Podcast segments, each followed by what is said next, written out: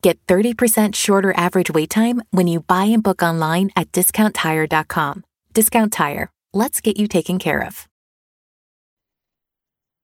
Hey everyone, welcome to the Fantasy Football Addicts podcast. My name is Mung, and I'm joined tonight after the carnage of week two by my co host Los. Hey everybody, it's Los. Uh, getting ready to watch a little Chicago Bears football week two. Um, heading into week three.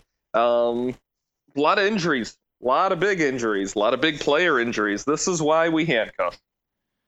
Yeah, so um, there's actually a great deal to discuss in terms of all the injury repercussions or, you know, studs underperforming. But I just wanted to say before we get into all that, uh, don't panic. Things might seem like they've fallen apart for you, especially if you're like me and have a few teams that just crumbled yesterday. Uh, or maybe you even had a team that looked phenomenal on paper but started 0 2 but there's plenty of time to correct course and recover and improve. And all you have to do is make a plan and take action, whether it's throwing out some trade offers, uh, bidding aggressively on the waiver wire this week, or just holding steady sometimes and having faith in your team despite a couple of bad weeks. Because nothing's ever over uh, unless you give up. And right now is when you need to take a stand. And this actually gives me the perfect transition to our Gillette close shave of the week. This week, after a rough start to the game, the Baltimore Ravens were down 20 to 2 going into the second quarter at Cleveland. However, the Ravens stayed the course and chipped away at the lead throughout the final 3 quarters of the game, eventually coming away with a scrappy 25 to 20 win. During the course of the game, Baltimore tight end Dennis Pitta logged 7 or excuse me, 9 catches for 102 yards to contribute to the victory. This monster outing came despite having missed most of the 2014 season and all of 2015 due to a hip dislocation and associated issues, an injury at which one point threatened to end Pitta's football career. Despite a long and arduous rehab process, Pitta has returned to form and should be a great asset to the Ravens offense this year. Get your close shave like Dennis Pitta with Gillette razors, our best blades for a few dollars a month, fresh blades delivered to your door, no commitments. Los, I can't tell you how happy I am for Dennis Pitta uh, with his never give up attitude in mind. Let's get to it. First game we're going to talk about here in week three is Houston at New England on Thursday night. What do you think? Yeah, he looked sharp, didn't he? See, see what I did? Never mind. Uh, Houston, going to New England. Um, what is the, What is there to think? Uh, Miller's a stud. Um, second straight week of top top uh, running back production. Um, DeAndre Hopkins is is a tank. Uh, Osweiler's carving a path for himself towards a bye week starter, but he needs to improve his uh, touchdown interception splits before considering starting him, you know, straight up. Yeah, um, I really don't have a whole lot to add. Miller's a clear RB1 now that he's finally on a team that's willing to make him a workhorse. Uh, Hopkins, we don't really need to talk about. And uh, Will Fuller, a nice boom bust wide receiver three who's been booming thus far. Um, the one thing I will preach caution about uh, is starting Fuller this week, uh, simply because Belichick is notorious for taking away an opponent's strengths, uh, as he did at Arizona week one, shutting down the Cardinals' deep passing game. Um, that said, Fuller certainly only needs one or two plays to produce those fantasy points, so I'm fine with starting him at wideout three or flex if you might not have better options. Yeah, I'm thinking this week is going to be I mean, it's it's been the Lamar Miller show thus far, but even more so this week. Probably even get some some rushes for Alfred Blue and, and John Grimes, just because I, I don't really see this new look, quote unquote, uh, New England offense putting up a ton of points. Yeah, that's going to be rough. Um, speaking of New England, Jimmy Garoppolo looked fantastic prior to spraining his shoulder and leaving the game. He just looked in command of the offense. He was avoiding pressure well, and he was making good reads and good throws. Yeah, he hurt that shoulder. Um, he's he's going to be out this week more than likely. Um, Brissett, I mean, being the third third quarterback as you'd expect, did not get a ton of work. Um, does not really have a, uh, a, lot of good looks with the wide receivers, and as such, uh, Blount and, and, the running backs really picked up the pace last game. Blount had a great week. Um, 29 carries for 123 yards and a touchdown.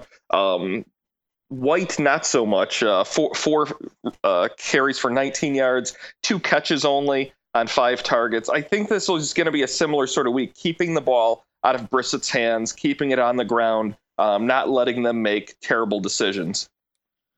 Yeah, I don't love anyone for the Patriots uh, this week. Uh, with Garoppolo, as you said, almost certainly out. Uh, it's going to be a rough outing for the Patriots with Brissett under center. Um, even if the offense does all right at home against a pretty solid Houston defense, it's going to be hard to predict which of the wide receivers are going to score. We saw it was Amendola this past week, um, but it's going to be tough sledding for the running backs as well, with J.J. Watt healthy and Clowney also getting better. Um, and I, I, think we're going to see one more week of rest here for Gronk on a short week, and Bennett's going to be needed again as a blocker uh, against this Houston D line. For me, LeGarrette Blount is just a flex option this week. Um, and I guess you're starting Edelman if you got him, but I, I would lower expectations a little bit overall. Yeah, it was nice to see Bennett turn a few plays out. Uh, he had that nice that double screen pass to the right where he took the ball behind the line of scrimmage. I think he turned it into about 15, 16 yard play. Uh, so he can connect when Garoppolo's on the field, but I don't think I don't think we'll be seeing Jimmy Garoppolo again this year. It was just especially nice for Martellus Bennett saying that definitely he can still be a playmaker uh, this year. Garoppolo could be a separated shoulder, even if he comes back for Week Four. Uh, that, that's the sort of thing that you know Andrew Luck was hobbled by a shoulder all of last year. We saw how that turned out. Yeah, I think um, you know if you own Martellus Bennett, I don't know that you can start him this coming week, but definitely a solid hold. I, I think once Brady comes back, this offense is going to be rolling. Yeah, you're not getting rid of him. Uh, who are you picking this week? You, you know, I've gone back and forth. Uh, logic tells me that the Houston defense is going to really disrupt the New England offense, but I just I can't bet against the Patriots at home, even with a, a rookie quarterback who who hasn't really played much. I, I'm still going to take New England here. Oh, see, I, I just don't see a way this week. I'm picking Houston. You know, I, I didn't think that New England was really going to do very well against Arizona, and I was wrong there. And, you know, Belichick and Josh McDaniel will, will find a way. Yeah, I I mean, it's going to have to be LeGarrette Blount carrying this team for 300 yards, and, and I just don't think he has that in him. Yeah, maybe it's just uh, kind of a homer pick here, but yeah, uh, yeah homer, you're from Chicago. well, they are they are my second adopted team, so there we go. Yeah. All right, we'll see about that. Uh, the next game up, uh, Baltimore at Jacksonville. What do you think there? Sure. The the Baltimore defense settled in uh, after the first inning, first quarter, after allowing 20 points in the first uh, quarter to Cleveland, then held them to zero for the rest of the game. Um, another, you know, muddled situation at running back. Terrance West, 11 carries, Forsett, 14 carries. Neither of them hugely effective on the ground. Uh, neither are worthwhile looking at. Probably, I don't even know if owning Dixon. Dixon is worthwhile if you have an IR spot on your on your team, but hey, who knows? Maybe he can come back into this offense and really, you know, just take it. You know, j- just take the the ball and run with it. You know, not to not to you know, no pun intended, but you know, you get what I'm saying. Uh, I think Kamar Aiken can be dropped for now. Smith had uh, three catches for 64 yards. Mike Wallace only four catches. Nobody was real exciting here. Mike Wallace, of course, turned out a great day uh, with two touchdowns. Um, and then, of course, as you spoke about, Dennis Pitta doing Trustman tight end things. Nine catches, 102 yards. Very nice week for him. But I, I'm just not excited to start any of the players on this team just yet. Yeah, I would say that the two that I like the most are Mike Wallace and Dennis Pitta here. Wallace is going to be a boom bust wide receiver three, but I think he's definitely worth starting against Jacksonville, uh, especially after Travis Benjamin burned them this this past week for two deep touchdowns. Um, Steve Smith, just a flex player right now who who could score against Jacksonville as well. And I think that we see now that Dennis Pitta, for me, is a low end tight end one, given how often Flacco looks for him. Clearly, they've you know reestablished that rapport that they had uh, you know, a couple of years ago. And I'm definitely avoiding the Baltimore backfield in general. Good luck trying to figure out who's going to score a touchdown week to week. Uh, as you said, both Forsett and West are both flex plays at best. Um, and Jacksonville is better against the run than the pass. Yeah, d- definitely. All right. Um, and on the Jacksonville side here, remember when we were talking about how Blake Bortles was going to regress because the Jaguars defense was going to be better and there wasn't going to be as much garbage time for them. Yeah, maybe he's just going to regress because he's a second year quarterback. Yeah. Um, oh well. Anyway, uh, Blake Bortles certainly you'll take garbage time for fantasy points or points. Twenty-two points. Yeah, um, and I, I do think that Jacksonville is going to struggle in this game with Baltimore coming to town high off of a huge comeback victory. For me, Bortles is outside my top 10 quarterbacks this week. Um, and I don't love Yeldon or Ivory, assuming Ivory plays after returning from that mysterious illness. Yeah, I think uh, Ivory should be back this game. Um, Bortles is young. Bad games are going to happen. I'm not selling him for the season or anything. I, I think he'll settle in just fine. And I, I, am really not concerned about starting him against this Baltimore defense, really. Um, I think they're going to be have a heavy dose of the run game this week against. I'm not sold on this Baltimore offense by, by any stretch of the imagination. I'm not recommending Hurns this week. I don't think there's going to be a lot of uh, points this week uh, by either team, really. Um, Robinson needs to wake up. Uh, this is this is week two of him not producing very much. I think I think he's been held under six points both weeks. Um, yeah, it, it'll happen. Don't don't panic. Yeah, I actually had Allen Robinson outside of my top five wide receivers going into the season, and and part of it was you know just the the regression in terms of all those touchdowns that he scored, but. I'm not too worried about him just yet. The NFL actually admitted that they missed a bunch of defensive penalties against Green Bay on Allen Robinson week one, uh, and he struggled in a blowout on, on, you know against San Diego on the road, but that was Jason Verrett, who's actually a very good underrated cornerback. Um, I, I, think Robinson will be fine if you if you got him. You're certainly starting him. And I actually don't hate Allen Hurns or Julius Thomas this week. Um, I think Hurns is a flex play given you know those Corey Coleman touchdowns that the Baltimore secondary allowed this past week. And Julius Thomas still a tight end one. Bortles just missed him on a bit of an overthrow against San Diego, which would have been an, an easy 20 yard touchdown. Yeah, Robinson and, and Thomas are, are gimme starters every week. Yeah, um, who are you taking this game? I'm going to take the Jaguars at home. Really? I uh, I'm actually going to go with Baltimore. I, I, see we're disagreeing a little bit this week already. Yeah, finally. I, I just don't see it in Baltimore. They're they're they're not a good team. I mean, they they came back against an awful like the quarterback McCown was demolished in that game. He he's not even playing this week. True, but uh, in the same vein, I think Jacksonville often uh, oftentimes beats themselves as well. So I'm still taking Baltimore here. Well, there, there's worse thing. Never mind. Next game. All right, next game up, uh, Washington at New York. Uh, how do you feel about your boy Kirk Cousins? He is not looking good. He's not looking like he's looking more like the question than the answer right now.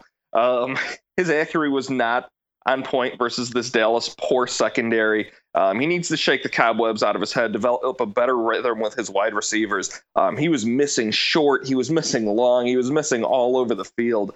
Um, they if, if he doesn't settle in, they're gonna have a debacle for themselves with Colt McCoy on there. I mean, dare I even say it? Like he he's got to get he's got to get something going. This running game finally got a little something going. Um, Jones had a nice uh, 15, 20 yard run for a touchdown. Um, he's standard RB2, game flow dependent for me. If they really get knocked out of games, though, he's going to not produce, unfortunately.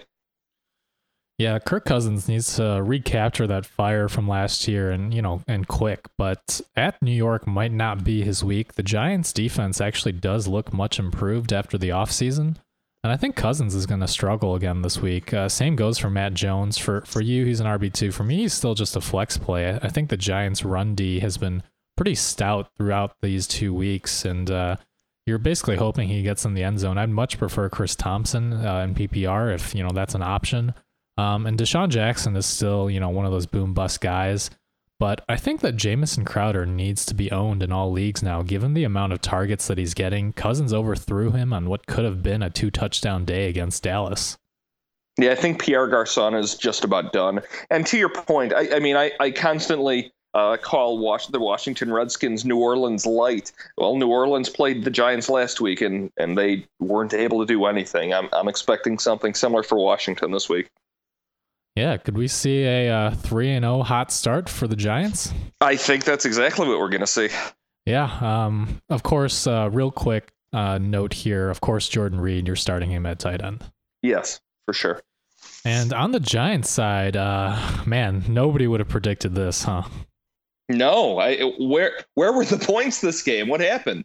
Yeah, last time these two teams played, they put up like 50 points, and whew, this this time around, not so much. Uh, really uh, just a weird game because Eli Manning actually did very well. Uh, completed 78% of his passes, uh, threw for over 350 yards. Just a weird game with no touchdowns. Yep, the, the the stats, the yardage looked good. I mean, the yardage numbers did not look good for defenses, but the points were not on the board. Yeah, just a super weird game. Uh, Rashad Jennings hurt his left wrist here, one of the many running back injuries that we'll discuss. Um, if he doesn't play, Shane Vereen gets a little bit of a bump as the next man up, but it's still going to be kind of an ugly committee in New York. Uh, Vereen's just still a flex or a low end RB2, even in PPR for me. Yeah, I'm not changing where I'm holding him uh, in in his standing. He's just going to get a little more work than he did before. But he was already getting a bit of a, a split with Jennings, as we saw uh, in the in this game, and a little bit of Week One. Yeah, so much uh, so much for Rashad Jennings being that workhorse, huh? Yeah, well, he is. He's an old man now. Yeah. Um, on the flip side here, the receivers, I'm not worried at all. Odell Beckham Jr. dropped a touchdown in the end zone, and he dropped another long ball that would have gone for 20, 30 yards. Very uncharacteristic for him, but he's still a top three wide receiver despite two weeks where he did all right, even though uh, you wanted a little bit more from him. And you know, I've been loving on Sterling Shepard all preseason, and you can see why here. He's a wide receiver three going forward with wide receiver two upside. And Victor Cruz, maybe even worth a look at flex if you're desperate. Uh, Cruz and Shepard, both very nice options in a daily game. Um, Beckham, eight yard, eight catches. Shepard, eight catches, 86 yards for Beckham, 117 for Shepard. Those could flip. Beckham could have, you know, 10 catches for 200 yards any given game. Yeah, and the Giants are playing a ton of three wideout sets, and, and Cruz actually would have had an even better day if not for a fumble and another sideline catch that could have gone for a touchdown maybe if he hadn't lost his balance and stepped out of bounds. So certainly this entire Giants passing attack uh, hold steady on those guys. Mm-hmm. All right. Um, who do you want here? I'm taking the Giants. Oh, Giants, yeah. All right, just checking. Yep. All right, next game we're going to talk about uh, NFC North here, Detroit at Green Bay. So, how do you feel about Detroit here? Uh, I, would like Detroit to step in and do the same thing that uh, the Vikings did to Green Bay, but I do not really see that coming. Um, Stafford, 260 yards, a touchdown, and a, and a uh, and an interception. Tennessee's defense is better than advertised right now. Uh, Tennessee is a very solid defense, underappreciated, much like Minnesota's defense. Um, they were able to hold every player um, on Detroit except for uh, except for Matt Jones. Matt Jones? No, that's not his name. Marvin, Marvin Jones. Jones in check. Um, Bolden had the touchdown. Bolden got some good looks. I, I called it before. You know, when they're playing good defenses, Bolden could be a very solid option on PPR for them. Yeah, I'm not too uh, worried about Matthew Stafford just yet. Uh, they were at first and goal in this game, and Stafford threw a touchdown that was called back due to a penalty. The very next play, he threw another touchdown, and yet again, it was called back due to penalty. Um, I, I, don't love him versus Green Bay, but he's still a low end QB one. Um, and big injury news here too. Ameer Abdullah uh, sprained his foot, it sounds like. But uh, more concerning is that he flew to North Carolina to visit with Dr. Robert Anderson uh, specialists in the field, but you usually don't fly out to meet with a doctor if it's not serious, so it doesn't sound too great. Obviously, if Abdullah were to miss any time, Theo Riddick's the next guy up, and I think he's an easy RB2 if, if he's taking the, the bulk of the snaps here. Yeah, there's a lot of small bones in the foot, a lot, uh, very easy to fracture. Um, a lot of plates, a lot of ligaments, and and not a ton of good blood flow to certain parts of it. Um, so that is a little a little worrisome there. I expect uh, Riddick to get more work um, as he did in this game, but also uh, the the the young Dwayne Washington, yeah, Dwayne Washington um, was also on the field more, so he he can be there sitting, uh, taking the goal line carries. I mean, maybe Zach Zenner might even be active next week. Who knows? Go crazy. Yeah, I think Washington is worth a pickup as well. We did see that he actually got uh, a goal line carry and a touchdown in week one, so certainly worth picking up if anything uh, comes out about Abdullah missing multiple weeks here. But more importantly, I'm actually very concerned about Golden Tate right now. I was very high on him coming into the year. Yeah, me too. But I don't know. I, I think you got to bench him until we see more. Right now, Marvin Jones seems to be the 1A of the wideouts. And, you know, Golden Tate is just a flex right now, not getting it done. Oh, I don't necessarily think so. Tennessee's a good defense, and I, I think they eliminated uh, the primary threat, which is Golden Tate. Not all teams are going to be able to do that, but they are closer to equal value for me. Sort of the, the way that I look at uh, T.Y. Hilton and Donte Moncrief. Well, Donte Moncrief before the injury, but sort of the way I look at that situation. Um, I, I probably overestimated the difference. They're probably both low end wide receiver two, high end wide receiver threes, though. Yeah, I don't know. I, I, think Golden Tate is just not getting any targets more than like five yards past the line of scrimmage. And, and Bolden is a desperation flex since, you know, he's still finding the end zone. Actually, would have been two touchdowns if one of those Stafford plays hadn't been called back. So I think I'm a little more concerned about Golden Tate than you. I don't know that I would be willing to start him right now with so many wide receivers doing well. Um, I, I think that I'm benching him in a couple of leagues this week. Um, the other guy though, Eric Ebron, he's a pretty solid low end tight end one right now with all the targets he's getting, especially in the red zone. I completely agree. Although he's going to be the kind of guy that gives you 15 point weeks and also two point weeks. Yeah, certainly uh, not much in between. Uh, you know those two outcomes for Eric Ebron. But on the Green Bay side here, uh, first off, a, a great win by Minnesota on Sunday Night Football as as Bears fans, we're uh, you know it's always hard to uh, pick when NFC North teams are, are playing, but certainly we we'd like to root against uh, Green Bay. Skol. Yeah, and uh, I don't know. Aaron Rodgers has been uninspiring as of late, and, and part of the reason is Jordy Nelson. Nelson looks like he's getting winded after some plays, and he definitely hasn't been on the same page as Rodgers on a few routes. Um, and I think that Randall Cobb right now, just a flex or a very low end wide receiver too, until that Packers offense really starts gelling more. Randall Cobb is not the wide receiver two we once thought. He's not. I mean, he, w- he was once touted as a as a guaranteed you know hundred catcher per year sort of guy. Um, Nelson Nelson looks old, and Aaron Rodgers is suffering because of it. Uh, the the entirety of last year and, and the first two games this year. Um, you can't love it as an owner, but I love it as a football fan. Yeah, and uh, you know, as for the tight ends here, we're seeing that Jared Cook and Richard Rodgers both just tight end twos right now. As long as they're splitting those reps, um, it's hard to get who's gonna. It's hard to guess who's gonna get a touchdown week to week. Um, and then as for Eddie Lacy, uh, I'm still holding on to him. I, I still have faith. He looks clearly like the better running back right now over James Starks, but Mike McCarthy seems to just hate him. You know, he pulled Lacy right after he had a nice 10 yard run. Um, and that's not how you use a bruising running back like Lacy. He needs to get those 15 carries or more to start wearing down the defense. Uh, he still looks big, but he's breaking tackles and playing well despite his size. On the other on the other side of that, though, you've got to you've got to maintain you know your workload. You you've got two good players. I mean, you might as well use them both. And th- this may be like a, a keep Eddie Lacy healthy going into the second half of the season sort of idea. Well, uh, that's true, but if they keep going this route, they might not need to worry about the second half of the season. they they will. It's the NFC North. The, the Vikings aren't going to run away with it without Adrian Peterson and with Teddy Bridgewater at the helm. Definitely not happening. Um, one for, for uh, final note on Green Bay. I think Davante Adams is worth owning. I know you might you might say say I'm crazy after last season, um, but he's getting a decent workload, just just like you know Victor Cruz idea new on the, on the Giants. If you're in the camp that thinks Cruz needs to be owned or Dorsett needs to be owned, then Davante Adams needs to be owned. Yeah, just a couple quick thoughts on Davante Adams. Uh, no, thank you.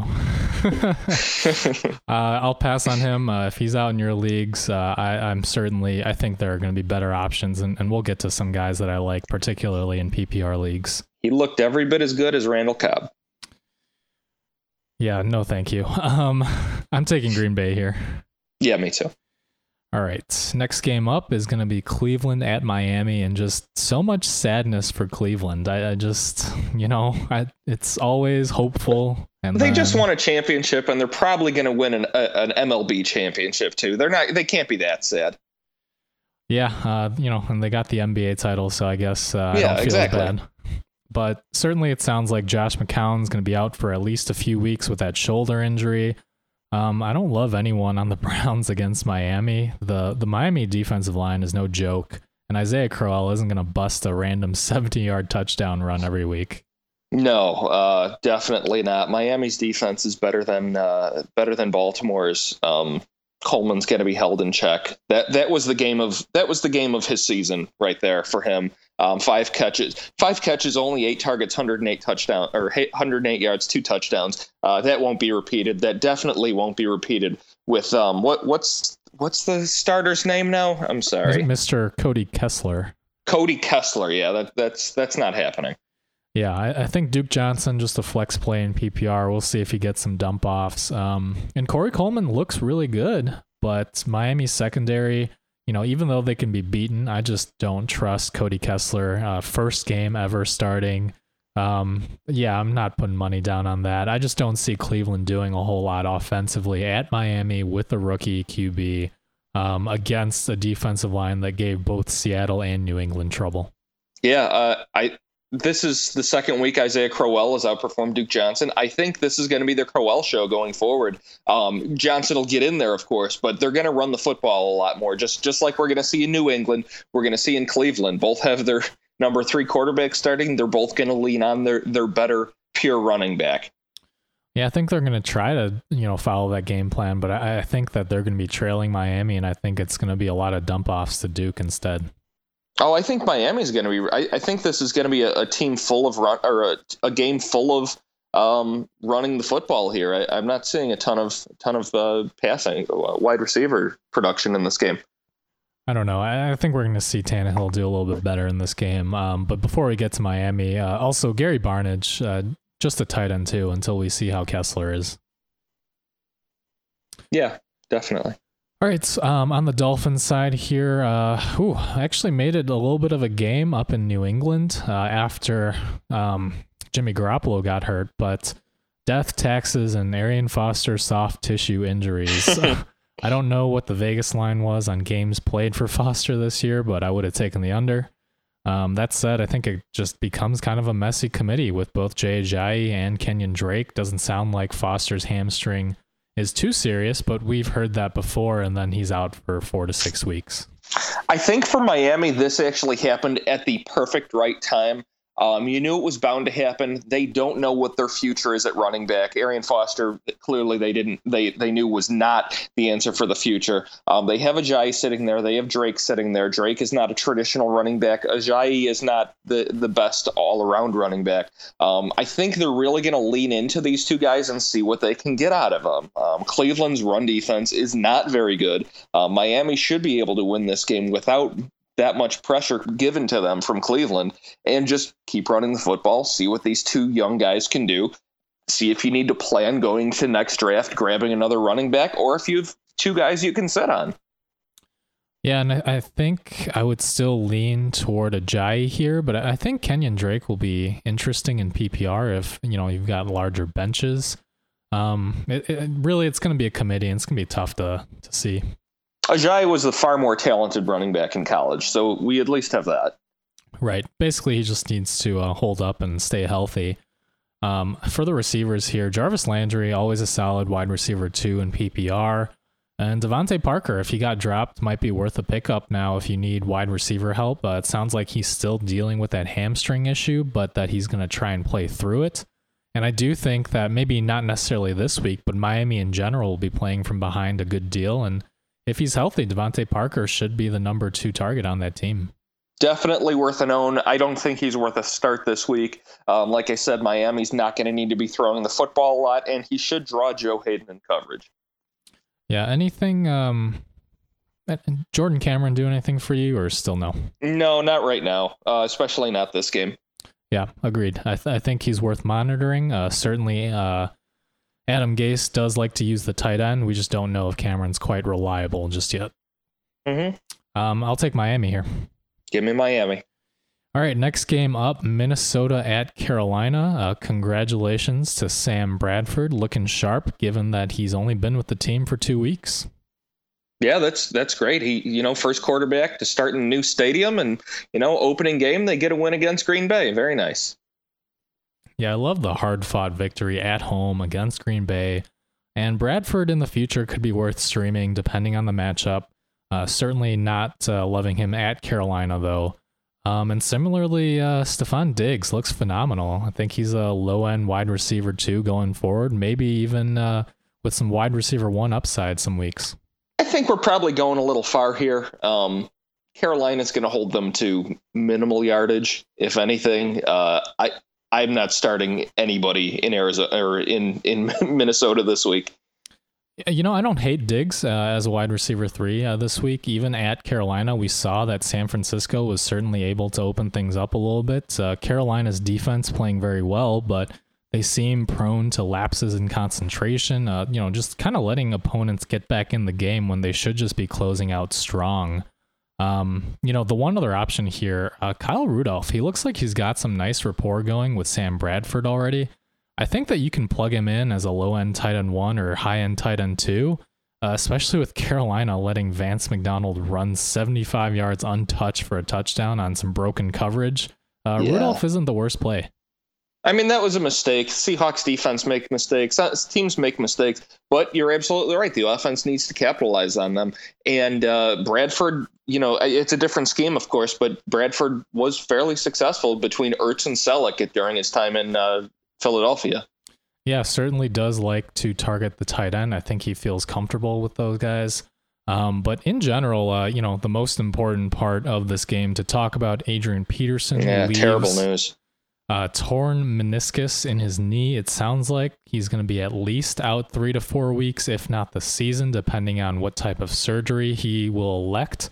Um, I'm not a doctor or anything. Is there anything you want to add to that situation? I, I mean, you pretty much hit the nail on a, on the head there. there. There's a lot that goes into you know determining a meniscal tear. The the area of the knee it was on, things like that. I won't I won't bog you down with details. The, the, the main point is this is why you handcuff. This is why why I said to that Jerick McKinnon needed to be added needed to be owned by a uh, Adrian Peterson owner. But to this point, I, I mean the way that this run game has looked, I, I can't go out there and say that I'm going to start Jerick McKinnon this week. Definitely not against Carolina, and possibly not yet going forward until they can show me that they can get something rolling on the ground. Um, also, uh, coaching of Minnesota came out and said that Jerick McKinnon will own 65% of the work um, to Asiata with 35% of the work. Make take those numbers to to mean what you will, but um, possibly worth worth an own, maybe in a daily, something crazy like that. Not against Carolina, of course, but he did have those games last year where he did have. Uh, was it last year or two years ago? He played three games and had three touchdowns in each of them. Yeah, I, I, think that Asiata also definitely needs to be owned uh, alongside Jerick McKinnon. I, I think that uh, particularly dynasty players uh, have been, you know, salivating to see Jerick McKinnon finally get an opportunity. Certainly, he's one of those spark uh, freaks, uh, athlete. Uh, you know, he converted from a quarterback position, I believe, and he was still learning the running back position last time he got a chance when Adrian Peterson was suspended. Um, this is a guy who can break huge plays. But at the same time, Matt Asiata, Purple Sloth, he is the reliable guy. And, you know, Zimmer has shown that sometimes that's more important to him than a guy who can break a big play. Um, I, you know, like you said, I think I'll own Asiata in some DFS lineups this week as well as a GPP play. He could randomly go off and, you know, only have 10 carries for like 20 yards, but three touchdowns. Yeah, I don't know about this week. Three touchdowns against Carolina, but but I take your point hey, Blaine Gabbert got a rushing touchdown, so who's to say Matt Asiata can't? They were taking it easy on him, and we'll we'll we'll get to that game. There was there was nothing. I, I really don't think much of that game was uh, you know Carolina's defense's fault. Yeah, if, if you started uh, Blaine Gabbert this week in fantasy, um, you know it might have worked out for you, but it was definitely not the right decision. Yeah, sort of like the right. Speaking of right decisions, Connor Barth uh, new Chicago kicker just shanked a field goal, blasted yep. the uh, blasted the uh, the the yellow bar crossbar. Yeah, I think given how the two teams have played so far, uh, we're pretty lucky that the score is three nothing. Right. Um, all right, Carolina side of the ball here. Jonathan Stewart likely out for at least a week or two, if not Gosh. more, with a hamstring injury. Same with Arian Foster. Not shocked by this news. Um, I'm honestly not sure if I'm targeting any of the Carolina running backs. It sounds like it's going to be a committee. They'll probably activate Cameron Artis Payne, uh, but Fozzie Whitaker and Mike Tolbert are still going to be there, and Cam's still going to be stealing those goal line rushes for himself.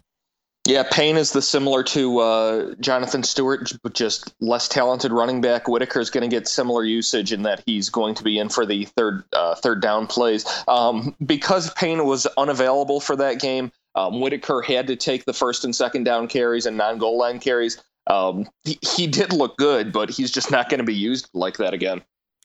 Yeah, in the same vein, Minnesota is a much better defense than San Francisco. Yes. Oh, um, yes. Even definitely. though we're seeing that the Niners are are putting up some fight, you know, the defense at least is is looking all right. Um, but at the same time, Minnesota is much better against the run as well. I think this game is actually going to be a lot closer than most people think, uh, mm. even with a good opponent. I, you know, I'm not worried about starting Cam or Benjamin or Olsen. Uh, those guys are easy plugins into your starting lineup, um, but I'm avoiding everyone else. Did you say Olsen? Yeah, I saw. I said Cam Benjamin. Oh, Olsen. okay. Yeah, no, I yeah, I I agree. Yeah, uh, we need I, to see what happens with the running back situation. Plus, the Minnesota run defense is is pretty good. Yeah, if I had to pick one running back, it would be Whitaker as a desperation flex in PPR. I'd probably actually go with Mike Tolbert. Hmm, okay, going for the goal line uh, touches there. Yes, sir. Sure, certainly fair. I think it's a guessing game, and that's partly why we both kind of want to avoid that situation. There we go. Um, I actually like Graham Gano a lot in this game because I think there's going to be a lot of yeah. field goals kicked on both sides here. Yeah, fair enough. That's you're you're probably right. Yeah, yeah I, I think uh, you know, I think Minnesota's going to put up a good fight, but I, I still got to take Carolina here. Minnesota's riding high, but they're they're they're without their team leader against the the defending NFC champions. They're going to get they're going to get walloped. Yeah. So the next game here is going to be Denver at Cincinnati. Uh, how do you feel about this game? Well, Siemian is an effective game manager, but he really should have been more successful against the Indianapolis secondary, which they they had another cornerback loss, another cornerback injury that game. I think they were down to cornerback seven and eight. Uh, you know, I, I mean, Anderson is an RB one until he's proven otherwise. Twenty touches, seventy four yards, and a touchdown. Um, couple catches thrown into the mix. Um, Demaryius Thomas, Emmanuel Sanders are starters. They're they're, they're I think they're exactly where they were valued in, in drafts. You know, people were uh, thinking they were overvalued, but you know, DT's a wide receiver two, Sanders a wide receiver three.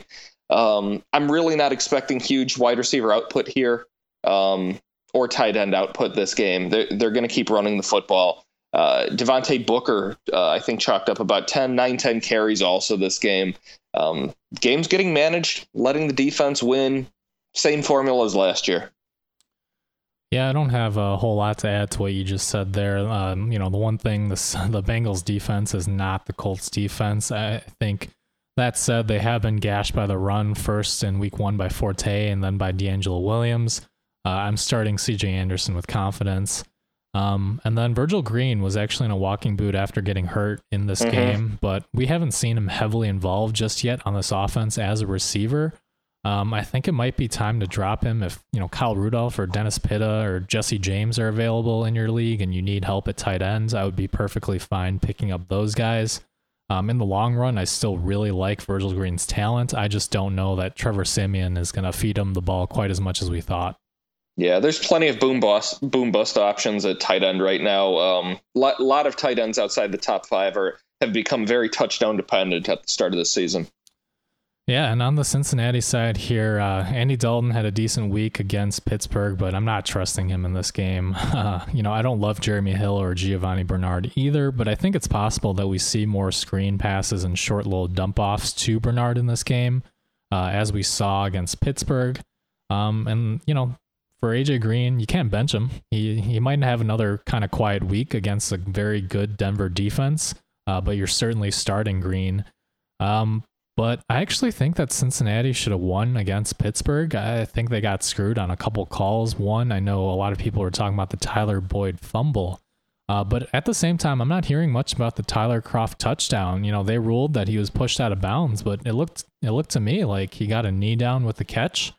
Um, and I actually like, despite maybe a messy fantasy game for Cincinnati, I think that at home uh, they will actually take this game. It's possible. Um, I, I, just don't see it happening. Uh, I, I don't think I'm starting any Cincinnati player other than AJ Green, of course, against this Denver defense. Certainly not touching anybody in a daily. Um, yeah, uh, this, the the work split for Hill and Geo uh, was similar as it was for Week One. Eleven rushes for Hill to five for Geo.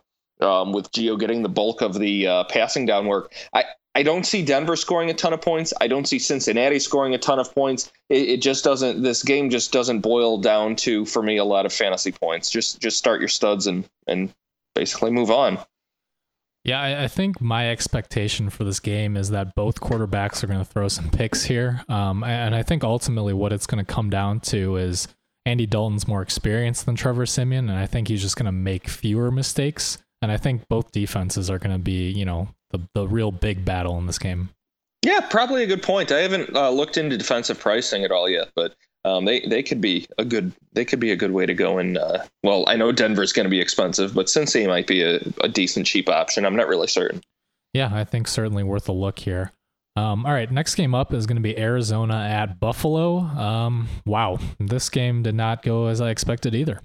No, Arizona came out with something to prove uh, versus Tampa Bay, and they they proved it. Uh, I, and I expect that to continue against Buffalo. Palmer had 300 yards, three touchdowns. He didn't need to keep throwing, but they kept their foot on the gas, and this game was much more reminiscent of what we, what we saw with Bruce Arians in the 2015 Cardinals. Um, CJ2K, uh, CJ2K, wow, Chris Johnson, CJ probably 0.5K by the end of the season, uh, total yards, not rushing. Uh, Chris Johnson had more work in this blowout. Um, smart football usage for David's health, but also uh, Bruce Arians came out and said that he was a little uh, disappointed in David uh, David Johnson's effort on some routes. He he um, missed a couple assignments, um, so Chris Johnson got a little work. That that may be coach speak there. That may be a, a, a motivating factor there. Um, regardless, I think it was smart to save him uh, when they already blew out Tampa Bay. I expect. Chris Johnson to get similar work this week because I expect them to to demolish Buffalo again this week. Um, Rob Ryan comes in and he destroys football team defenses. Uh, I think Chris Johnson could be a very sneaky uh, flex play, very very sneaky daily play this week. Yeah, um, you know, I don't have a whole lot to say about Arizona. You're starting Palmer, you're starting David Johnson, you're starting Larry Fitzgerald. Um, but I think that Michael Floyd and John Brown are both high upside wide receiver threes, given the lapses we've seen in Buffalo's secondary at times. Um, although John Brown's lack of involvement in the preseason uh, due to recovering from that concussion clearly had a negative impact on his connection with Carson Palmer. Um, but you know, if anyone in your league is dropping John Brown, I would be adding him. I think they just need to rebuild that connection, and I think that as he gets you know healthier and further removed from that uh, bit of a scary situation, I think he's going to see more and more snaps every week. Yeah, he, you, you can't let him go. Um, Larry's old. You, you never know what'll happen between injuries to possible Michael Floyd, Larry, anything like that. He, he's definitely a guy worth quote unquote wide receiver handcuffing. Um, John Brown is a, is a potential playoff, uh, is a potential championship winner for you. Yep, and uh, on the Buffalo side here, man, uh, you know they let go of Greg Roman. Hilarious. um, and you know, Rex Ryan actually said today, you know, we'll be smart. Uh, we're gonna hold Sammy out of some things. Uh, not looking good for Watkins. Um, you know, I, I really doubt anyone with a pulse who's following any sort of news in the NFL is going to give you a ton in a trade for Watkins. Uh, but if you've got a Bills fan in your league, or you know someone who still believes in Watkins this season, uh, certainly dynasty, you're not giving up on him. Uh, I would take what I can get for Watkins right now. It sounds like that this foot thing is going to be a lingering issue. Um, this Buffalo offense just looks terrible in general, and the only guy I'm really comfortable starting is LeSean McCoy because he's a running back too purely on volume. The Ryan family has gone and made this a, a joke of an organization for right now. Um, I I, am laughing. I don't know really know if anybody else is. Uh, the, Greg Roman's offense puts up 31 points against a not bad New York New York defense. Um, Buffalo's defense gets demolished, and of course they they fire the offensive coordinator and let Rob Rob Ryan keep standing there looking like uh, like the, the dopey twin to Rex. I, I I don't know. He can't fire his brother, of course, but just bad football decisions all around. Um, I can't add, I can't seriously advocate for starting anybody um, in this game, especially against Arizona's defense. Oh my good, sorry, Alshon Jeffery wide open for like a forty-yard bomb from Jay Cutler. I love it. Love it. Yeah, he, he Matt, I love it, Mung. Oh yeah, um, yeah. Uh, if you if you he just has up, to get into the end zone though. Hey, we're we're getting there. Hopefully, uh, hopefully very soon. There you go. Um, but yeah, I mean, if you, if you look up nepotism in the dictionary, you're gonna find a picture of Rob and Rex Ryan. Uh, the the entire Ryan family. yeah. Hey, I Um, can't hate on Buddy though. Buddy, Buddy, Buddy's deep in my heart. Oh, for sure. Rest in peace. Um, Yeah. I actually read an interesting article, not to get too sidetracked, about how Rex Ryan has the defense uh, starting um, on the 4 6 defense every game uh, in honor of Buddy Ryan. Really, I, I I never noticed that. I'll have to look for that again. Yeah. Um, so, okay. Uh, do we really need to talk about anybody else here other than LeSean McCoy? N- We don't even have to talk about him. Just start him because you own him. But you know that's it. Yep. All right. Uh, taking Arizona here. Yes, Arizona. All right. Um, next game up, Oakland at Tennessee. Um, man, tough loss for Oakland at home after a, a really big emotional win at New Orleans. Uh, weird game. Very. Um, Carr looked good against the beatable Falcons secondary. Uh, three touchdowns, zero interceptions, 300 yards. Uh, Tennessee is a better defense, as I, as I already alluded to earlier. Um, the, this show, uh, he's he's not going to have that great of a day. Um, I would lower expectations for Crabtree and Cooper. Possibly not start Crabtree. You're still starting Cooper, of course. Yeah, um, I don't know if I really agree with that. I think that the Tennessee defense looks a lot better, but I think that their run defense is still much better than their secondary. I think that Detroit kind of beat themselves. Um, I'm I'm still fine starting Crabtree as well. We've seen that you know Jack Del Rio and Derek Carr trust him in those big fourth fourth down conversions, two point conversions, what have you. I, I think Derek Carr is looking for him in key situations. Um, and at the same time, uh, you know, I, I think that uh, Clive Walford, and another interesting desperation play at, at tight end, or if you need him in a DFS setting. Um, you know, we saw that Eric Ebron was inches away from a touchdown uh, against Tennessee this past week. Um, the one area of concern is Latavius Murray and the running backs. It looks like that this this backfield is quickly devolving into an ugly split. Um, I mean, Latavius Murray is still the best of the three, but it, it looks like what the New York Giants were doing last year with just a three-headed monster. I don't understand it. Eight carries, 7.1 yards per carry, and a touchdown. He was not in in the fourth quarter when they were trying to uh, trying to get back in this game, trying to win this game. Um, Richard was in there, who they signed off the street, something like that. 2.4 yards a carry on seven carries at the end of the game. Um, Washington, I understand they drafted him, trying to work him in in the passing game. Um, I, I why do they hate Latavius Murray so much? He had eight carries compared to eight carries out of the let's see six seven one one six uh, 14 15 he had eight carries and there were about 18 other carries to be had by running backs i, I just don't get it That, uh, that that took a while. Math wasn't your favorite subject, huh? no i hated math as a matter of fact um, okay, but uh, regardless, yeah, I I don't particularly get it. I, I don't think that Latavius Murray is you know an elite running back by any means, but I do think that he looks pretty decent in between the tackles. Um, I don't what know. does he need to prove he he had six catches out of six attempts for 44 yards like he he he proved my point last week that he can catch the football and run with it like i, I don't know what there's left for him to do Yeah, I don't know. I, I think that Oakland just wants to play this as a committee, and you know, there's there's pretty much nothing we can do about it. well jack del rio can can do something well, um, perhaps we'll just have to wait for uh, Latavius Murray, like Lamar Miller. yeah something like that oakland's defense is overrated by the way there i said it Yeah, I was, uh, you know, I actually might lose to you this week in, in our league uh, because I actually tried to pick up the New England defense, but I got outbid, so I got stuck. Uh, you know, I thought Oakland was going to do all right at home against Atlanta, at least, you know, get a few sacks or something, but nothing. unable to not a chance Yeah, they're they're an easy drop. Uh, plenty of better matchups this coming week. Um, but let's move on to the Titans side of the ball here. Pulled off the upset win against Detroit.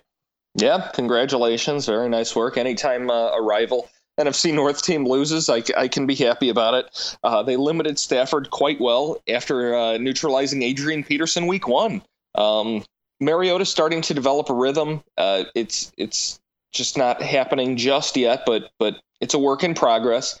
Um, with these two strong running backs, were you surprised at all how little they were running the football to try and seal the game? Yeah, um, I don't know. I, am not too concerned. I, I, think that Tennessee still wants the focus to be on the run game, but I, I think they found matchups that they liked against Detroit's secondary, and they kind of, you know, just went with it.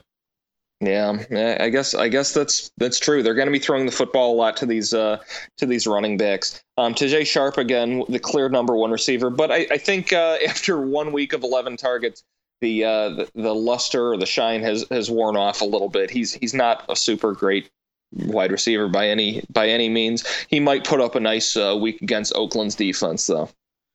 Yeah, and you know, the, here's the thing, uh, real quick on Detroit. If there's ever one team that I, have never want to uh, fully trust in a survivor pool, it, it's the Lions. They they will just you know fall apart when you need them the most completely true. That's that's in the that's in the genetic structure of their organization.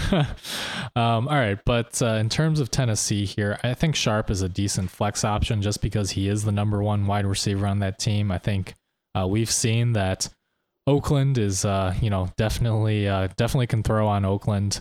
Um, and in the same vein, Delanie Walker, clear tight end one, uh, looks looks to me like uh, you know, just uh, he he and Sharpe are going to be the two guys in that passing game. Absolutely. Just an interesting final thought on that passing game. Um, Andre Johnson with a rare touchdown at the end of the game um, to to go ahead uh, with that victory. Um, Mariota, I mean, he trusts. He's a he's a future Hall of Famer, Andre Johnson. Mariota, I mean, he trusts him in the end zone, in the red zone. Uh, Andre Johnson should have had a touchdown last week as well, but uh, you know, pass bounced off of his hands. I don't think he'll get enough work to to merit starting at all, but I think it's an interesting note. Um, yeah, you know, on that touchdown, it, it, took me like a full thirty seconds to to put two and two together. I was like, Johnson, who, who what number is that? Oh no! I, I honestly forgot he was still in the league. Um, I don't know about oh. you. I'm not adding Andre Johnson outside of like 16, 20 team leagues. No, no, no. I, I, I don't think he's worth an ad. Just something to, it's just, you know, just something to, to pique your interest, you know, to, you know, maybe make your, your ear hairs stand up or something, you know, should have had two touchdowns in two weeks. Shoulda, woulda, coulda. Exactly. Uh, if his hands were, weren't so old and arthritic, he probably would have. um, yeah, I'm going to go with uh, Tennessee here at home. Uh, I'm actually taking Oakland. Um, I think their their good offense overcomes their awful defense just because Tennessee's offense is not impressing me. Wow. Okay, we're uh, we're disagreeing a lot this week. I kind of like it. Mm-hmm. All right. Well, we, we will see who is right. Um, next game up, uh, Los Angeles at Tampa Bay. Um, I mean, you have to start Todd Gurley, but Tampa Bay actually has a pretty good run defense, and they're not going to have to worry about Case Keenum like they had to worry about Carson Palmer this past week. Uh, you're not starting anyone other than Gurley. You you really can't other other than maybe the defense side, but you you really can't. Yeah, maybe Kenny Britton a deep league. Oh, don't don't even. um, all right, let's let's move on quick. Uh, although I will say that uh, anytime the Rams play the Seahawks, it's like their Super Bowl. They just find ways to win. I, they own them. I can't think of the last. I, I don't know. I don't know the last time that Seattle beat the uh, beat the Rams. Yeah, maybe that's the key to Jeff Fisher's job security because you know if the Bears were as terrible as the Rams, but every year we somehow beat the Packers, I, would be all right with it. Didn't they just sign him to another extension? No, the, the it's rumored that uh, it, oh. it's it's almost done, but it's not quite on paper just yet. Okay, they they need him. Okay, fine. So we will uh, we will see, but let let's move on from LA. Yeah, please. Um, so Tampa Bay, we're gonna have to see if Doug Martin practices this week, but supposedly the reports are that the hamstring injury he suffered isn't too serious. Um, but at the same time, you know, he got ruled out pretty quick in that game, so I don't know uh, if Martin is out. Uh, Charles Sims becomes a decent RB two. Um, he should handle the majority of the workload. Um, yep. and you know, you're starting Mike Evans as a wide receiver one. Yeah, he, time time to take a good long look at uh, the the number three running back handcuff of the Fantasy Football Addicts podcast, Charles Sims. Yeah, and um, you know, I'm I'm not sold on the Rams defense just yet. You know, like I said, they always play Seattle really well, but I don't know that they're gonna shut down Tampa Bay like you know Arizona did. Seattle's um, overrated. I mean that that's that's all there is to it. Seattle's offense is virulently overrated, and I don't really understand why. Um, Tampa Bay's, but Tampa Bay's offense is going to be, you know, boom bust. That you know, Winston is trying to find his stride in this league. He's going to be wildly just even even week one. I talked to you about it. He was inconsistent with his throws. He was he was lucky with a few of those touchdowns. I thought, and I think that's really going to be the the story for this team. Um, I agree with that, but that said, um, I think Tampa Bay, Tampa Bay, excuse me, is going to win by a lot in this game. Um, for me, I think Jameis Winston is a winner. He's going to bounce back. Uh, he's got a rough few games ahead, but um, you know this is kind of looking ahead. Uh, you don't want to look too far ahead, but um, Jameis Winston uh, next week he gets the Rams. After that, he has to play the Broncos, then the Panthers. Um, and then they have their bye week in week six. If he, he may be crushed as an individual by week seven. Here's here's what I'm going to say. Uh, it, it, Jameis Winston may very well hit the waiver wire in a lot of leagues. Um, I don't expect him to do too well in the next three games, but I would be adding him everywhere I can if he does hit the waiver wire. Um, and here's why. After that, he gets the Niners, the Raiders, the Falcons, and the Bears. Certainly not afraid of any of those secondaries. Then he gets a couple of tough matchups um, against the Chiefs and the Seahawks. But then after that, he gets the Chargers. And then weeks 14 through 16, fantasy playoffs, he gets the Saints twice and the Cowboys once. Jameis Winston, if you start him in your playoffs, he could be a league winner. Um, if you have room on your bench and he gets dropped, I would be adding him everywhere I can planning for the playoffs during during what before week two's even over here at the Fantasy Football Addicts uh, podcast. Hey, Hasht- hashtag don't get ahead of yourself. I, hey, absolutely don't get ahead of yourself, but at the same time, plan like you're gonna make the playoffs. You should you should always go for the gold. Playoffs. Yeah. You play to win the game. Exactly. Um, so like I said, um, Tampa Bay, they're gonna struggle um, the next few games, but I'm not too worried. I think they're going to bounce back, and you know their arrow is pointing up. Yeah, I actually see Tampa Bay taking this game in a uh, in a game-ending, you know, final second field goal from the uh, from the second round kicker, whose name escapes me right now. Uh, Robert Aguayo. Yeah, Roberto Aguayo. Yes. Um. Yeah, I'm taking Tampa Bay here. Yep, taking them, taking them, but in, in a close game. Not, I, I don't expect many points to be scored. Maybe 17, 17, 14 or something. No, I, I think Tampa Bay wins by a good deal. Yeah. Okay. Um, all right, next game here, San Francisco at Seattle. Um, you're playing Carlos Hyde, um, just like you're playing Todd Gurley, but that's about it.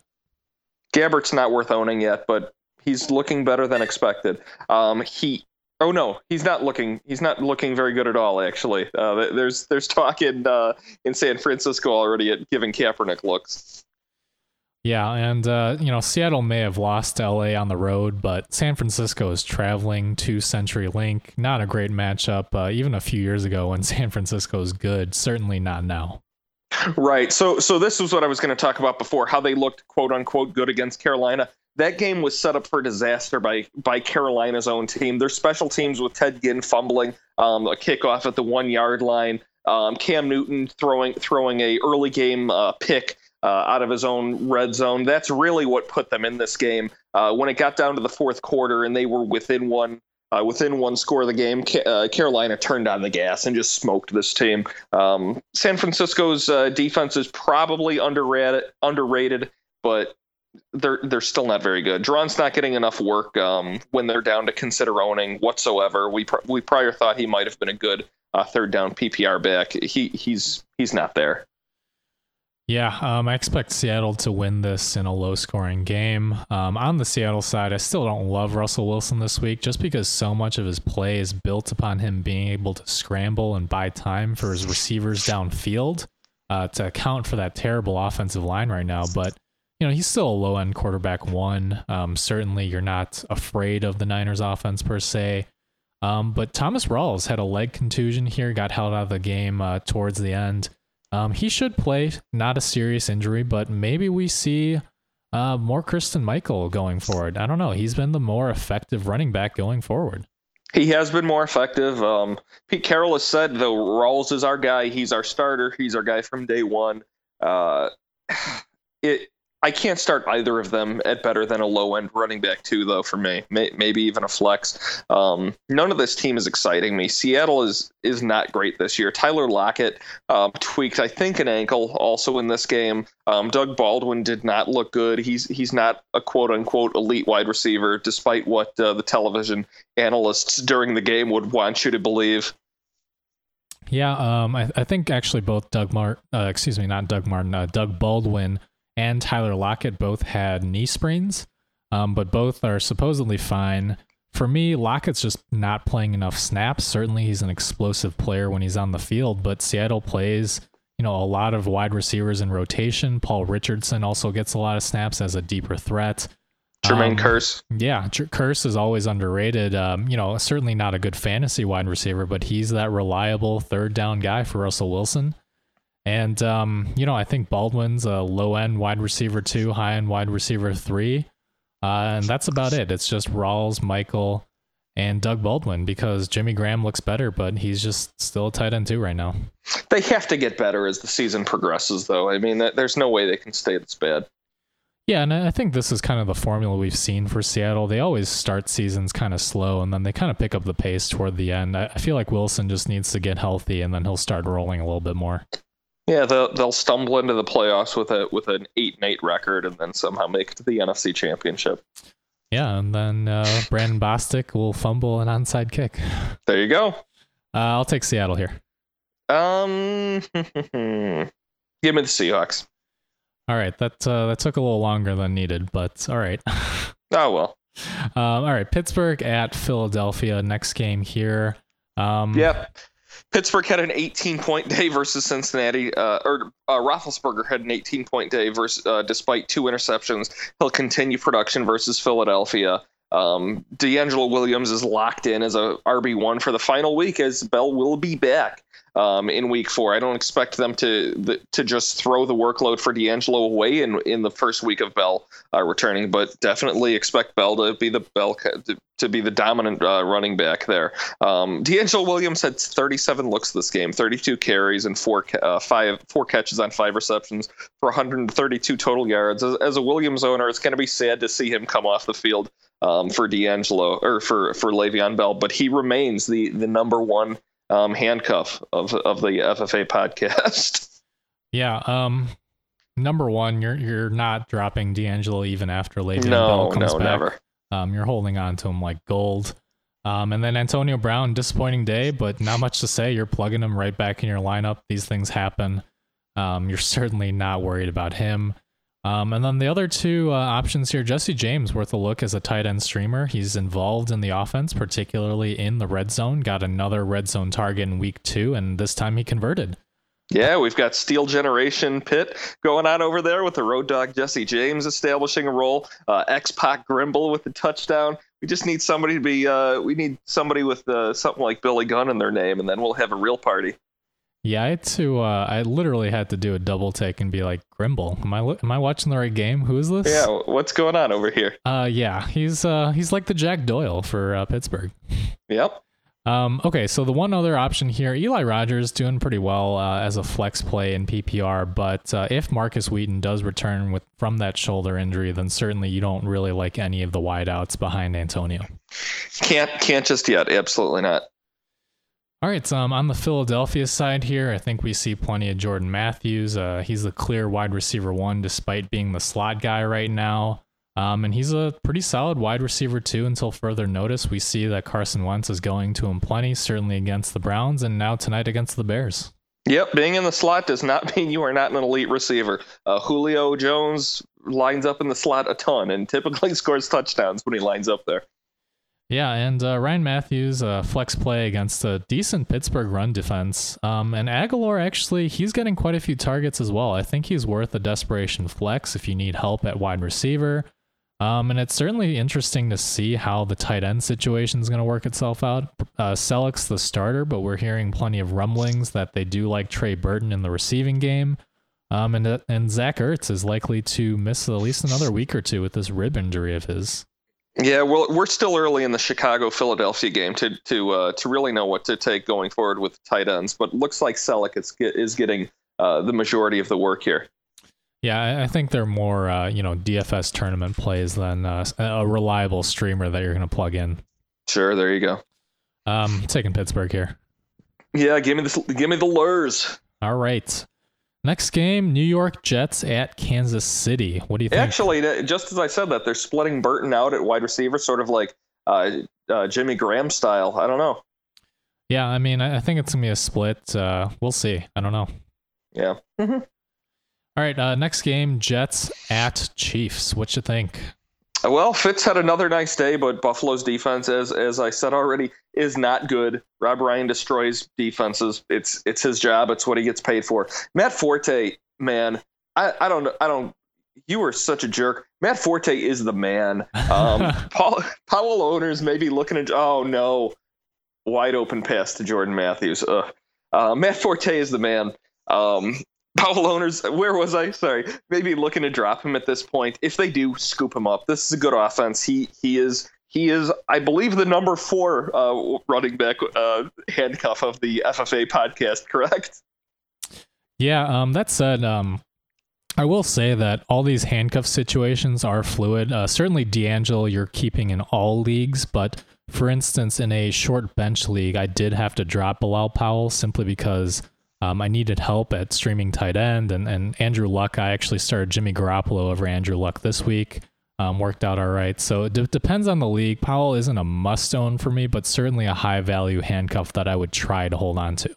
Absolutely. It's just because of this high octane offense that we're seeing in New York right now. Um, Powell, unfortunately, is not a flex option at this point, and I, I don't see that happening. So, like you, to, like you said, if if you need to make room. You know, don't don't sacrifice a roster spot to hang on to a handcuff um, if it's going to lose you your week. Yeah, um, and and again, you know, uh, this is more of a general rule of thumb, but certainly every situation is fluid. If you if you have started 2 and 0 and your team looks pretty good, hold on to those high value handcuffs, but if you need help now to uh, win some games, then by all means drop them for guys who can help you right now. All yes, sir. Um, um, wideouts you, here, Brandon Marshall uh, wasn't at practice today with that knee sprain, so certainly worth monitoring. Decker Decker also uh, questionable at practice with a uh, with a hurt shoulder, I believe. Quincy Enunwa, he's he's looking solid. I don't know how solid he'd look without either Marshall or Decker on the field drawing the coverage, but for right now, New York, the, the Jets have are another team with three three wide receivers that are establishing value right now. Yeah, um, you know, I was dead wrong on Matt Forte, and he's clearly an RB one. But uh, I'm buying the Quincy Enunwa hype. I, I, think that you know Ryan Fitzpatrick loves targeting, tar- excuse me, targeting him out of the slot uh, ever since Decker moved outside this year. And I think that if Decker or Marshall were to miss any time, I think Enunwa moves up to a wide receiver too. Yeah, my my my my thoughts for him is that he uh, well actually I don't know what his contract situation is, but I, I could see him parlaying this sort of success into a nice contract where he moves on to a team, becomes the wide receiver one or two, and then does nothing for the rest. Yeah, and on the Kansas City side here, uh, they struggled a lot um, uh, against Houston, excuse me, and I, I see them struggling again uh, against the Jets. But that said, they are at Arrowhead this time, so that certainly helps. Uh, you, you can't start Alex Smith, and I think I might actually be avoiding the running backs. It sounds like Charles might be ready this week. Um, if it does, it, if he is, it, it, might become a messy, you know, three-headed monster kind of situation. I, I, don't know that any of them are better than a flex play right now. That's the exact word here is is a mess for for what'll happen. Um, Buffalo had success against the Jets with with the deep ball. Smith cannot throw the deep ball as well as as uh, Tyrod Taylor um, whatsoever. Um, I, I, don't think even if Charles is back, I don't think I can outright say don't start Spencer Ware. But I think that takes a big big cut into Charcandrick West's value uh, specifically. Who who knows? Charles might come back and become the guy, but I I think the other two have just been too good to bench at this point. Yeah, I think they're they're gonna work him in slowly. It sounds like he's still taking some time to get back to 100. percent I, I think that if he does start, it, it's more so Charles and Ware and a little bit less uh, Charcandrick West. Um, but really, you just can't trust any of those guys. That's the problem. Uh, by the way, uh, another catch here for Trey Burton. So we'll see. You, I, I guess I guess they're making me look like a liar, huh? um, I I think it's gonna be close, but I'll take Kansas City at home. Uh, I'm actually taking New York here. Wow. Okay. Um, regardless. Oh, Kansas is at home. Yeah. No, give me New York. They're really not impressing me other than Spencer Ware. Wow. Okay. Um, I, I think that you know, fantasy wise too, you're still starting Jeremy Maclin and Travis Kelce. Just maybe uh, limit those expectations this week. Yeah, Kelce is is touchdown dependent at this point. He looked like he woke up week one, but you know fell back asleep week two. Well, week one was that weird situation where uh, Kansas City got into a shootout, so not going to happen. That's right. Well, it could happen here against against New York, though. They're they're really good on offense. Mm, yeah, maybe. I mean, I, I, guess that's the best case scenario if you're a Maclin or Kelce owner. All right, moving on to another shootout. Oh, for sure. Uh, San Diego at Indianapolis here. Um, tough, tough news for San Diego fans. Danny Woodhead also done for the season with a torn ACL. Just ugh. Yeah, it's it's it's a rough blow there. Um, they they destroyed Jacksonville despite Woodhead being knocked out early. Uh, Melvin Gordon showed had another early game touchdown. Um, Gordon getting the work. He turned out great. Uh, 24, 24 rushes for 102 yards and a touchdown. Um, added three carries. He he was a good he was a good uh, draft low option. Um, in the draft, I think he's going to pay dividends, um, especially this week. He's got Indianapolis's awful defense to churn up.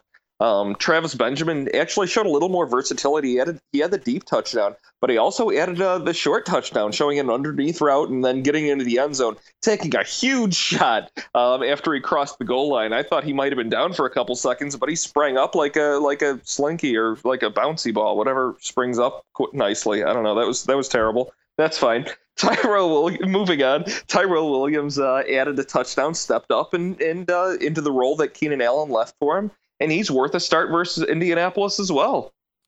Yeah, a quick note here on the Bears game. Speaking of huge shots, uh, Carson Wentz just uh, tried to run the court, run the football a little bit, and Danny Trevathan uh, definitely punished him for trying to not run out of bounds and try to twirl his way back in for a couple extra yards. So got gotta love, uh, you know, the defense for the Bears still a work in progress, but gotta love that tough physical mentality that Vic Fangio and John Fox are in, implementing here. Yeah, don't get cute, rookie. Yeah. Um, okay. Uh, one other note. Uh, given the Danny Woodhead injury, um, ooh, ooh, uh, big red zone target for Trey Burton almost got picked off here. So just a quick note there.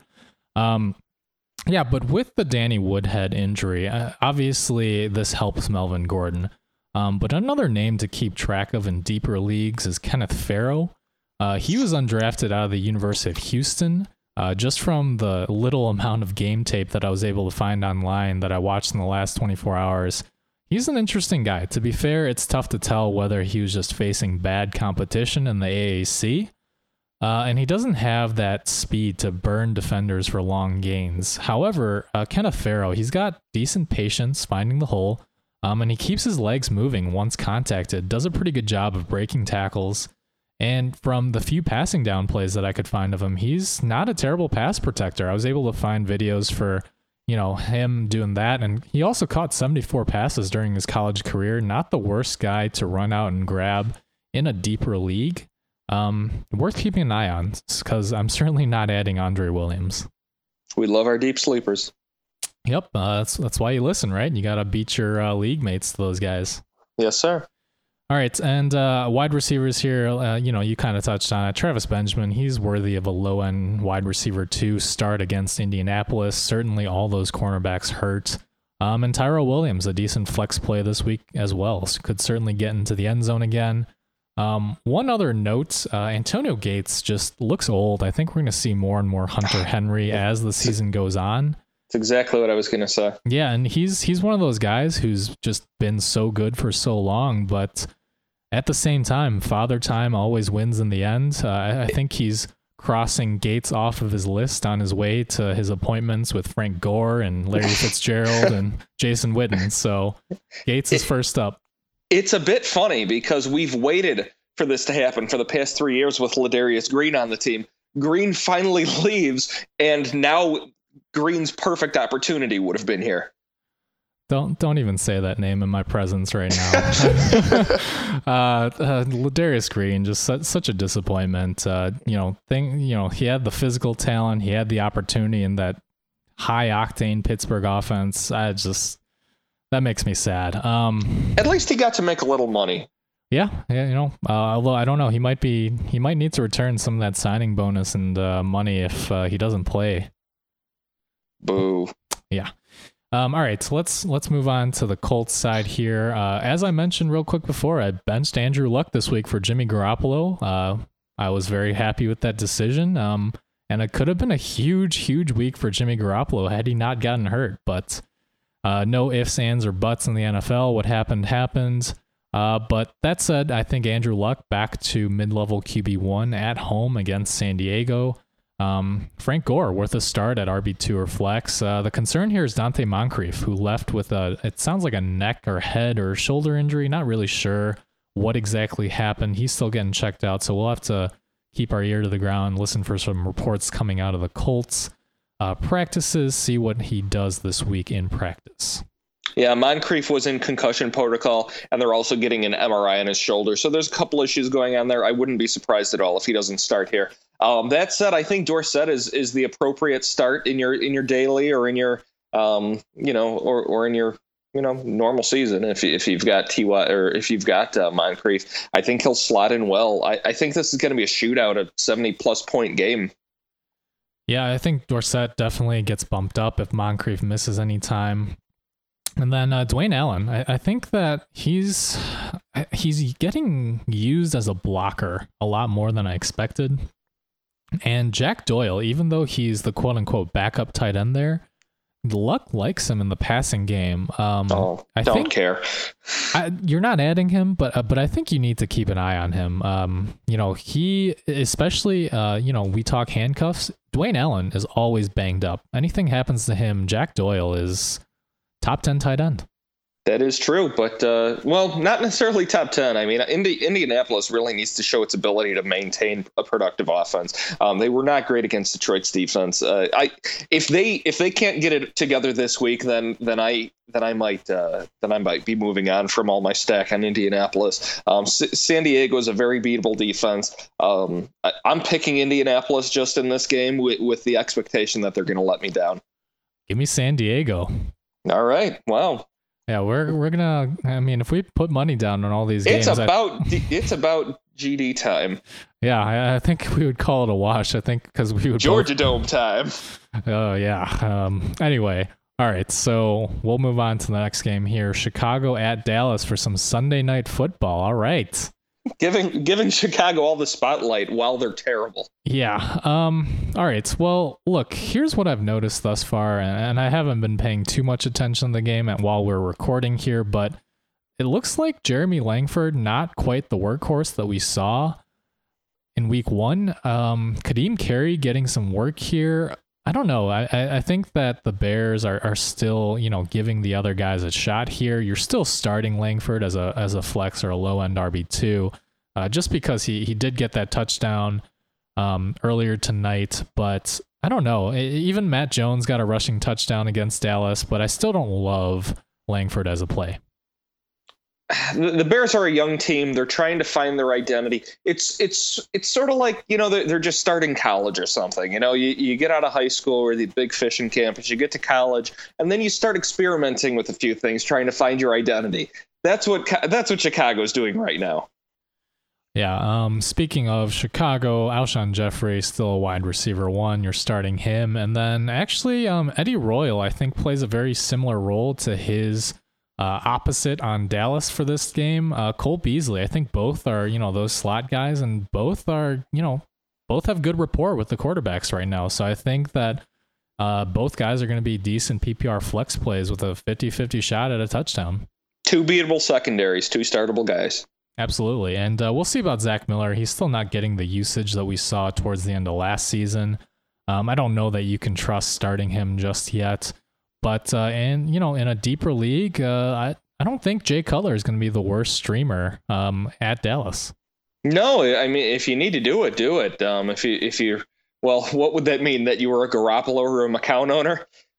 Um, I guess. I mean, he, well, here's here's what I will say about uh, Jay Cutler at Dallas. We saw that Kirk Cousins struggled, but he had a few plays where he had guys wide open, um, and he just you know either didn't see it or he he hesitated.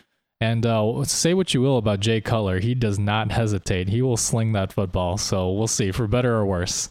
That's that's true. Strong, strong arm. One thing you can never say bad about him. All right, and on the Dallas side here, um, again, the Chicago secondary shouldn't scare you either. Carson Wentz is finding that out firsthand. Um, Ezekiel Elliott had two fumbles, but still an RB one. He's he's the guy here.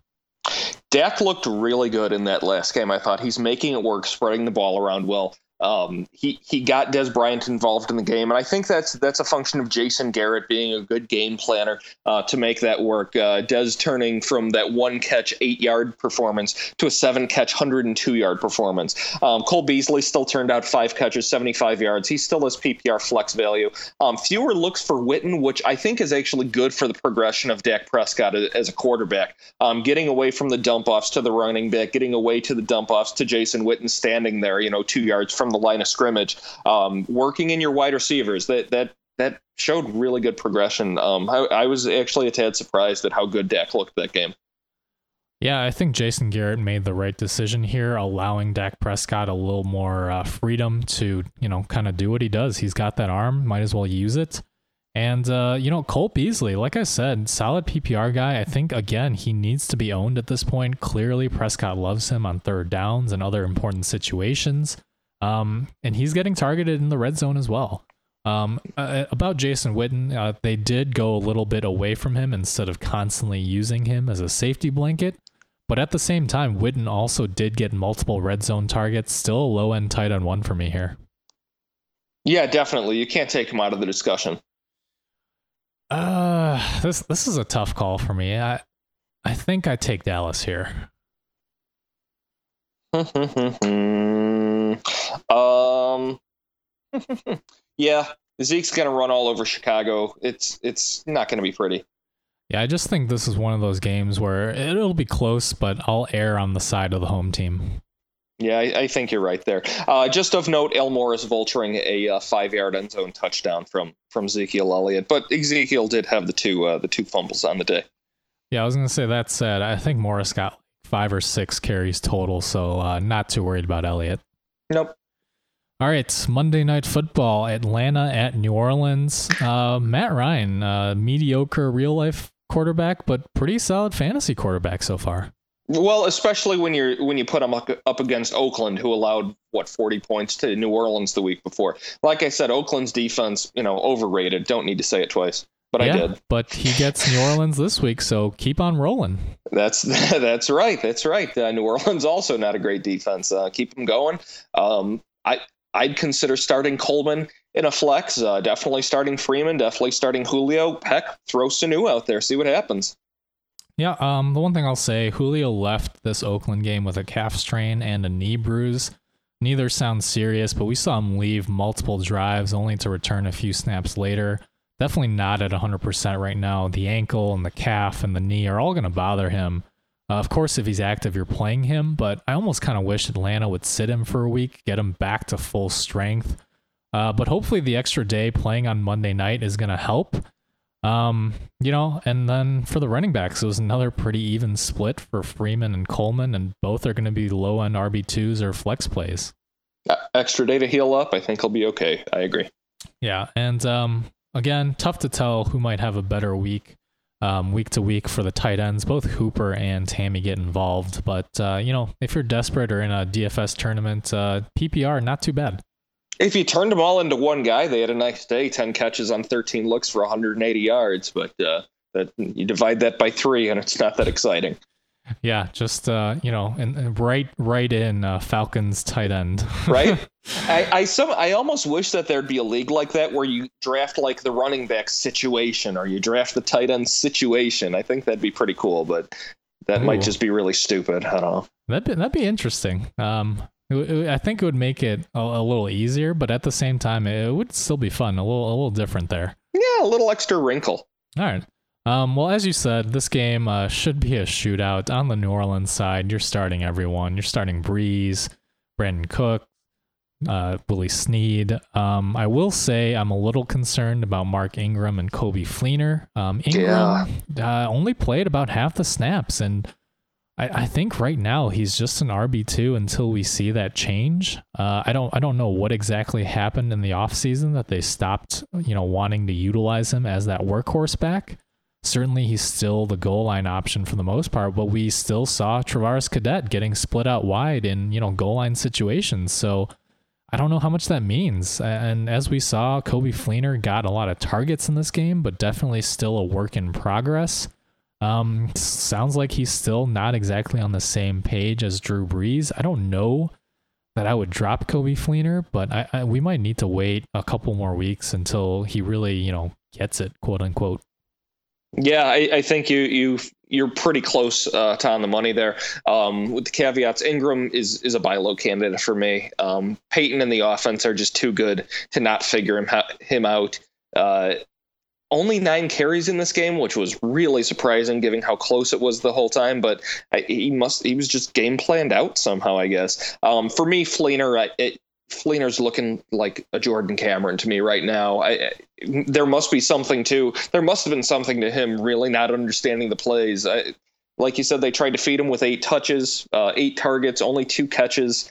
I, I, can't I can't start Fleener, and I don't know that I can justify owning him because you'd have to own two tight ends. Um, yeah, two notes here. One, Coby Fleener. I would not drop him just because I think I think you're going to regret it. I think that towards the end of the season, um, he, once he and Brees finally get it, uh, they're going to be rolling. Uh, I could be biased as a as a Fleener owner in many leagues where I've kind of scooped him up uh, in the draft. Uh, I, I, really I, am believing the hype, so I don't know. Um, and then the other thing, Jordan Matthews just dropped a wide open touchdown. Great for the Bears, bad for one of my fantasy teams where I'm trailing. followed by a uh, good decision by the Bears coaching staff. They they iced the kicker, and the kicker missed uh, the the iced kick. He'll get a second uh, second chance now. Now that he knows what the wind in Chicago looks like. Yeah, I mean, we'll see. I don't know. Um, okay, so let's run through the injuries real quick. Jimmy, Jimmy New Orleans.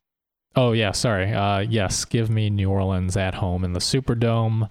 Um, not the Silver Dome. Yeah. Hulk. All right. Um, okay. Jimmy Garoppolo uh, out for at least this week. It sounds like um, Sam Bradford uh, injury to the non-throwing hand should be fine. Um, that's really it for quarter. Uh, sorry, Josh McCown as well at quarterback. Um, mm-hmm. lots of injuries this week, man. Yeah, no, no, nobody that should have been really been starting for quarterback at you, regardless. But you know, all all notable. Hey, speak for yourself. I started Jimmy Garoppolo. Hey, I started Josh McCown. No, I didn't. you would have been all right. Yeah, yeah, that, that's actually you're, you're not wrong. Okay, uh, running backs we already touched on. Adrian Peterson, Danny, Danny Woodhead, possible out for the year. Uh, monitor Abdullah's foot. Um, monitor Thomas Rawls, who might might not be playing this game. Jonathan Stewart probably not in this game. Arian Foster, that interesting running back situation. I, I am expecting a boatload of uh, handoffs to to both Drake and Ajayi this week. Um, need to start need to start uh, Charles Sims um, where you can. Uh, probably a pretty cheap daily play. Yeah, you know, uh, we we forgot to talk about this uh, when we mentioned Tampa Bay. Uh, deeper sleeper, Peyton Barber, third running back uh, on the depth chart. Certainly uh, very good between the tackles runner as well. Very elusive. Um, deeper leagues worth a look. Uh oh, goal line back. Uh, potentially. Uh oh. Um, but that said, I, think you know the number one priority pickup, Jerick McKinnon. Absolutely. Um, other guys here, Dwayne Washington, we touched on, uh, certainly worth a look as Theo Riddick and Charles Sims are likely already owned in most leagues. Um, Carolina, I, I, don't know. Again, I don't know that I would waste a waiver wire ad on any of these guys. I think it's just going to be difficult to predict who's going to get the touches every given week. I mean, the thing that muddies that is just how productive Whittaker was. He had a hundred yard game. This is a good offense, and it's it's it's good for the running backs there. Um, but but unless somebody dominates the carries, you're right. It's hard to it's hard to really pick somebody. Yeah, I mean, if we're gonna go with the split, I'd I'd rather take a chance on Matt Asiata over any of the Carolina guys. Sure. Um, all right, and then uh, anybody else that we need to touch on one I, last time? No, I think we hit everything we had to. All right, well, that is going to wrap up the show for tonight. Uh, just to recap what I said at the beginning do not panic. It's only been a couple weeks. Uh, things will and can get better. Um, just gotta, you know, do the right moves and, uh, you know, stay strong. When one door closes, another door opens. There's a silver lining on every cloud. When, how will my heart break when it wasn't even whole to start with? Thank you for that. Uh, all, all very, very good advice. Um, and as always, if you need further, more specific advice, whether it's waiver wire ads in a league format or uh, start or sit options, as always, you can find us on Twitter. I am at FFA underscore Meng. That's M E N G and I'm at FFA underscore Los LOS. And please, of course, uh, uh, always loving follows at FFA underscore Dan, our great producer who puts together this great show every week. Um, also, don't forget to like us on Facebook, Fantasy Football Addicts. Um, and also uh, subscribe to the podcast if you have not already in the iTunes store and in the Purple Podcasting app so that everything is automatically downloaded for you yeah, uh, best of luck to all you guys and gals out there in week three. And as always, it's a fantasy world, and we're all we're just all addicts in it. Stay positive. Between the job, the kids, the TV I need to binge watch, I've got a lot going on. But I just discovered my new favorite shortcut Albertsons on Instacart. Everything I need delivered right to my door in as fast as one hour. Albertsons organic produce, fresh treats from the bakery. Oh, paper towels. Hang on, I gotta place another order. Download the Instacart app or visit instacart.com to get free delivery on your first order. Offer valid for a limited time. Minimum order $10. Additional terms apply. The first person to survive Alzheimer's disease is out there. They're going to hold on to everything the disease steals away. And the Alzheimer's Association is going to make it happen by funding research, advancing public policy, and spurring scientific breakthroughs, and by providing local support to those living with the disease and their caregivers, or easing the burden until we accomplish our goal. But we won't get there without you. Visit alz.org to join the fight.